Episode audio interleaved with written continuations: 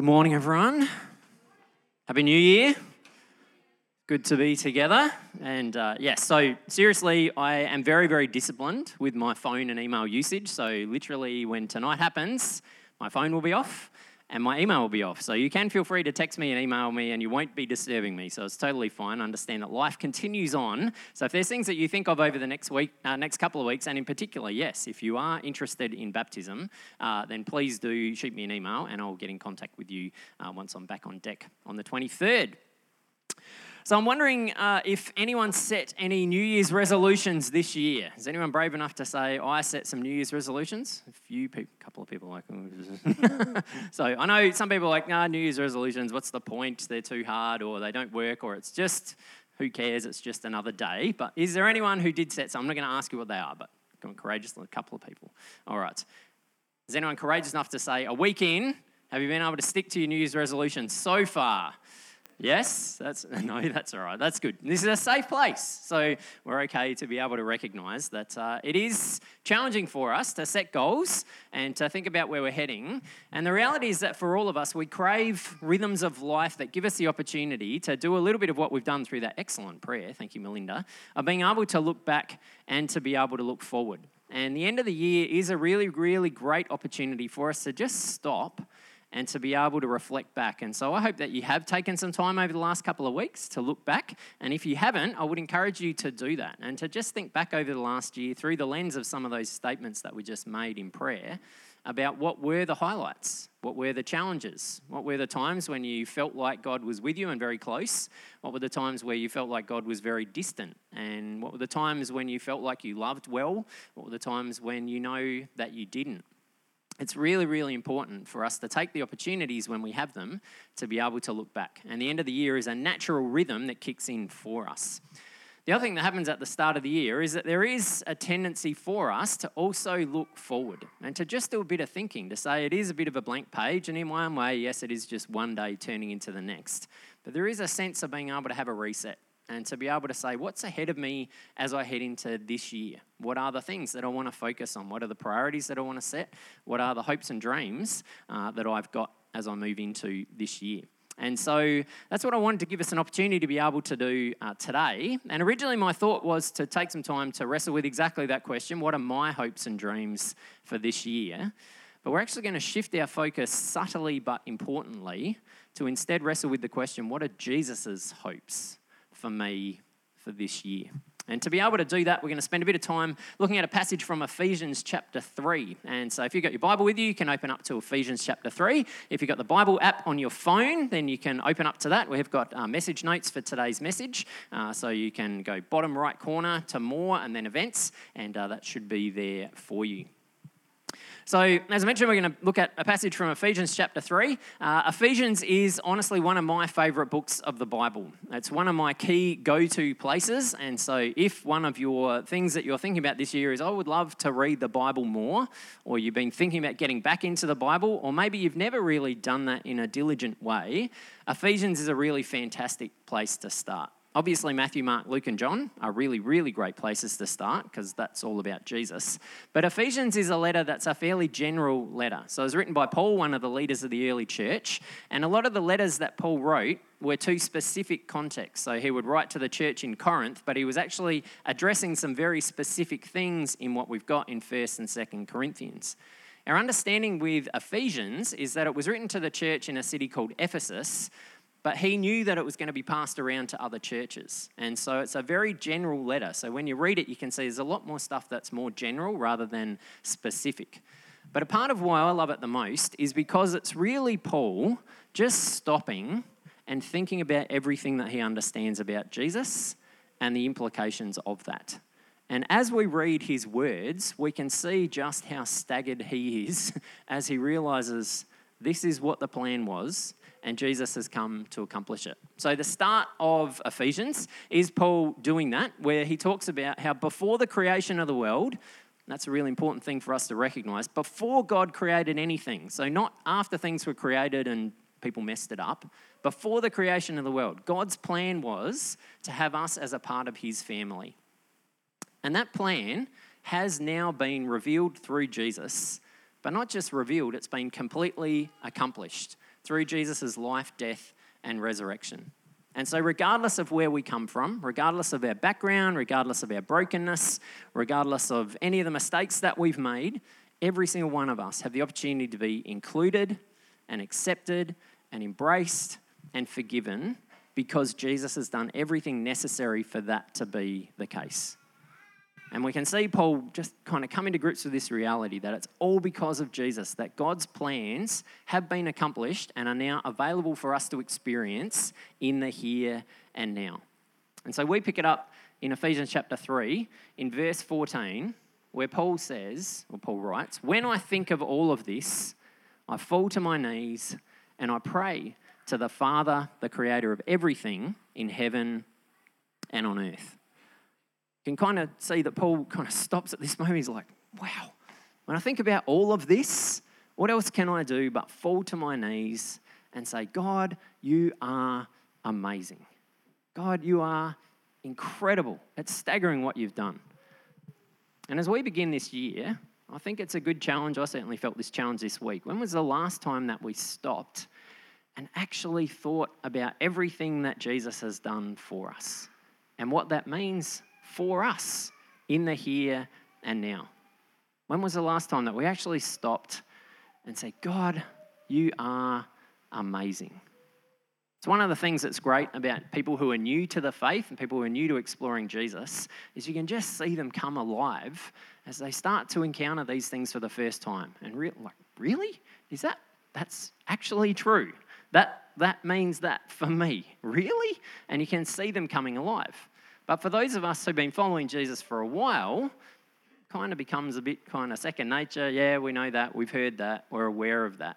And it's really good for us to be able to stop to be able to actually think about everything that Jesus has done and what that means for us. And so that's one of the great reasons to be able to gather together, whether that's here on a Sunday, whether that's in smaller groups, whether that's just with a couple of other people, to be able to stop and be reminded and to remind each other of everything that Jesus has done. And to be able to say, God, you're amazing. And so I actually want to give us an opportunity to be able to do that. It's a pretty good place to start this year, to be able to say, God, you're amazing. So I want you to just stop. Think of one thing that you're really grateful for about who Jesus is. Capture that in your head. And then we're going to say together, God, you're amazing. God, you're amazing. Let's try that again. God, you're amazing. This time, like we actually mean it. God, you're amazing.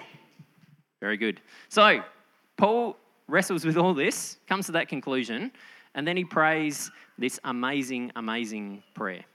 In verse 16, he writes, I pray that from God's glorious, unlimited resources, he will empower you with inner strength through his Spirit. Then Christ will make his home in your hearts as you trust in him. Your roots will grow down into God's love and keep you strong.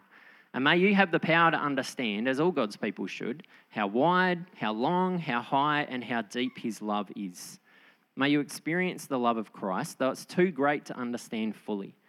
And then you'll be made complete with all the fullness of life and power that comes from God. So, as we think about this year that's ahead of us, I wonder what it would be like if we made this our starting point. The answer to Paul's prayer and living those things out in our lives. Paul starts by saying that he prays now, the people who are reading this would be empowered by God's glorious, unlimited resources. So just stop again and think about who God is. This is the God who we believe created the entire universe. Everything spoke life into being. There is nothing that's beyond God's reach. And so Paul prays that we can understand the power that we receive from this God who empowers us. That's pretty staggering when you stop and think about it. Because I'm challenged about whether there's anything that I really lack if it's true that God is the one who's empowering me. Now, as I wrote that statement down this week, I was challenged about the reality that often I think that I lack because of things I would like, not necessarily because of things that I need. There's a very big difference between saying that I lack something because it's something that I would like to have, and I lack something because it's something that I need to have. We have everything that we need because we are empowered by the God of the universe who has unlimited resources at his disposal. That's a pretty great starting point for us to begin this year. But Paul then continues and prays that we be given inner strength as we recognize that Jesus has made his home in our hearts. And so the understanding of this is to say Jesus has literally set up home inside of us. He's moved in, he's settled in, he's unpacked his cases, and he's kicked his feet out on the couch, moved in. He is at home inside of us, he abides in us. So, again, as we begin this year, how much confidence does it give you that Jesus wants to live in you? Jesus chooses to live in you. That there is nothing that you're going to go through this year that Jesus is not going to be intimately aware of.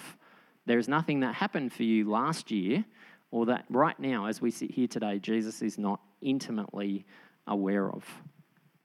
But it's important to name that the strength that we so often crave from knowing that Jesus is with us is an inner strength.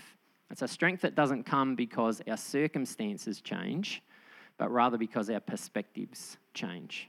It's a big difference between having strength because our circumstances have changed and being able to shift our internal perspectives. We receive inner strength not suddenly because things stop happening or because things start happening, but rather because we recognize that Jesus is with us in the midst of whatever it is that we're going through. Jesus is with us. But it's interesting because Paul says that that inner strength doesn't come because we know more about Jesus living inside of us, or because we have better theology, or because we put some things into action but rather that inner strength of knowing Jesus is with us comes because we recognize God's unbelievable, unfathomable love, because of a deep sense of intimate connection with Jesus. And so I love that Paul's prayer is that we would grow our roots down deep into that love. And so you think about a plant, or probably more accurately, think about a tree that has sunk its roots down deep into the soil. And so, because of that, it's able to receive the nutrients and the moisture that it needs from the soil all around it. But also, its roots are sunk down so deep that it's able to hold firm, even in the midst of the wildest storms where everything's blowing. Because its roots are down firm enough, it can hold strong. And so, Paul says our role is to focus on how amazing God's love is and to sink our roots down deep into that. And as we do, to be able to recognize that that's where our nutrients come from. That's what we're fed by, but also that gives us the inner strength that we need, even in the storms of life. Because we've sunk our roots down so deep into God's love, we can stand firm. And then, just to drive it home, Paul prays that we really would grasp how amazing this love is, how wide and how long and how high and how deep it is. But I love that you can almost catch Paul catching himself as he writes that down, because then he says, though it's too great to understand fully. Paul prays a prayer that he knows can't be answered. I pray that you would know fully how amazing God's love is, how wide and long and high and deep it is, but actually that's impossible because it's so vast, it's so amazing that it's not possible for you to fully understand it which is great because it means that we can continue to sink our roots down as deep as we like, and there's never a point that we're going to hit rock bottom. There's never a point that we're going to run out of room. We can just keep spreading out as far as we need to go.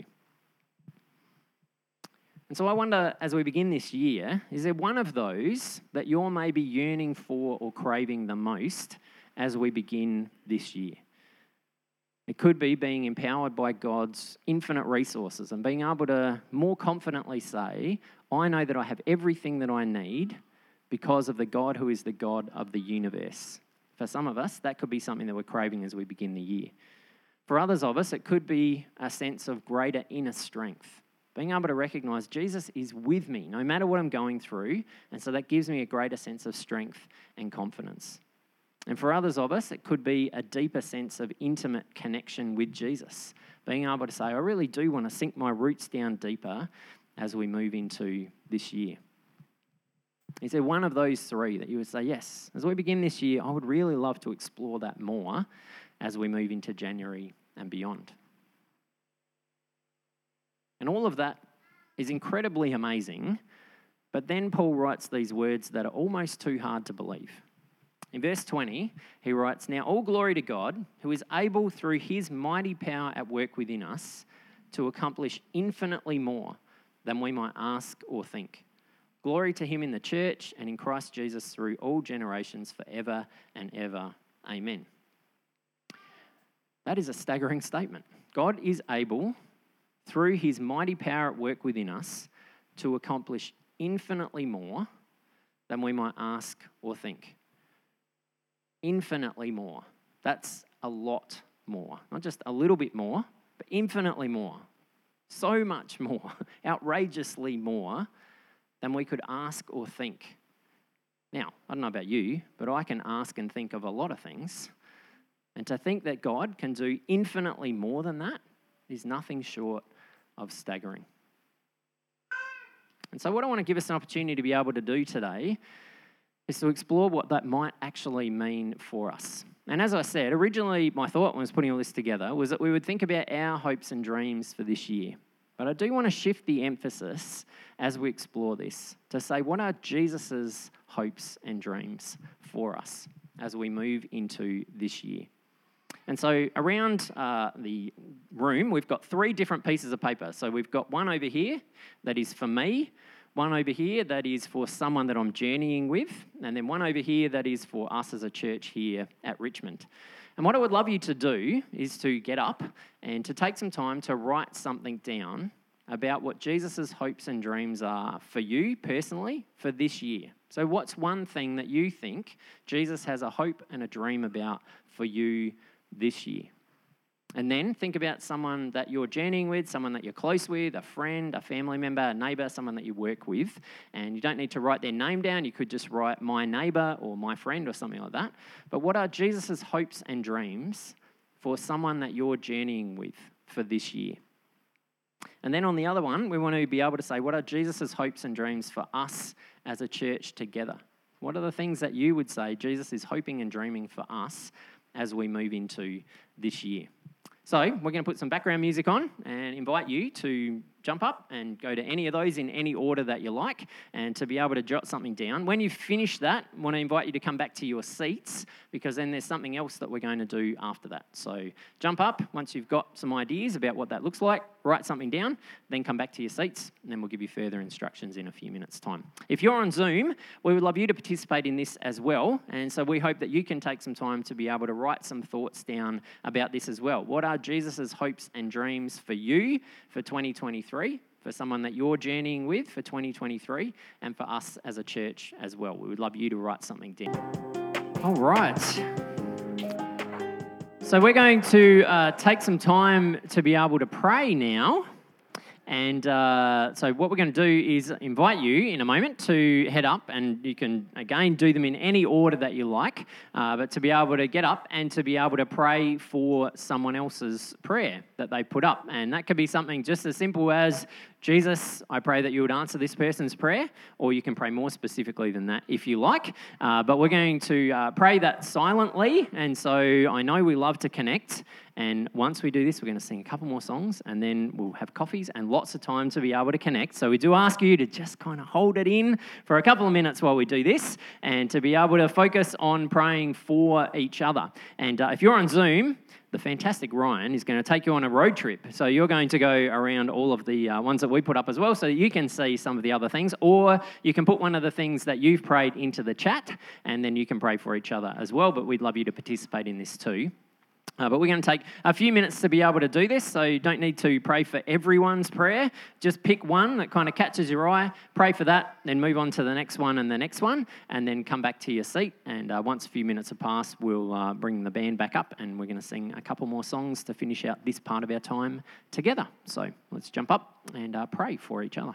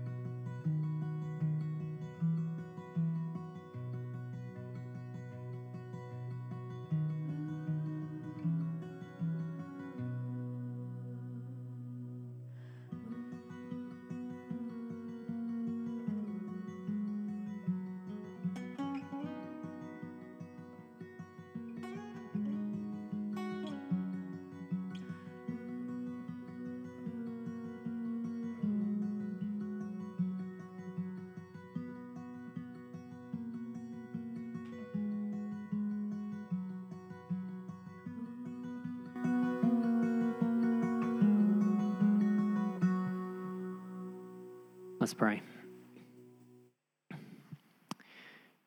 King Jesus, you really are amazing. When we think about you being there before the creation of the world and the sense of excitement that must have existed to recognize uh, that what you were going to do as that plan was fulfilled was to enable us to experience all of the life that you experience as Father, Son, and Holy Spirit, that we would be welcomed into that, and that you coming into our world, living as one of us, dying and rising again, would open the doors for us to be able to experience that day by day, is nothing short of extraordinary. And we are so grateful that you have done all of that for us. But then to recognize that you live in us, empowering us, giving us a sense of inner strength, and being able to experience in tangible ways the love of Father, Son, and Holy Spirit on a day to day basis is even more amazing. And so we thank you that that is our starting point this year, as it is every year, to be able to acknowledge who you are, to be able to acknowledge what you've done, but also to be able to tap into what it is that you hope and dream for us for this year. We thank you that we're a part of a community where we get to do this together, where we get to support each other, encourage each other, challenge each other, pray for and with each other. And we ask that these things that we have put up uh, around this around the walls, uh, that you would give us the opportunity to see those things come to fulfillment through this year. And as we do, to be excited about the reality that it's you answering the prayers of your hopes and dreams for us. We look forward to and anticipate and expect what it is that you want to do in us individually and as a church family together. And we're excited to see this journey unfold throughout 2023. In your incredible name we pray. Amen.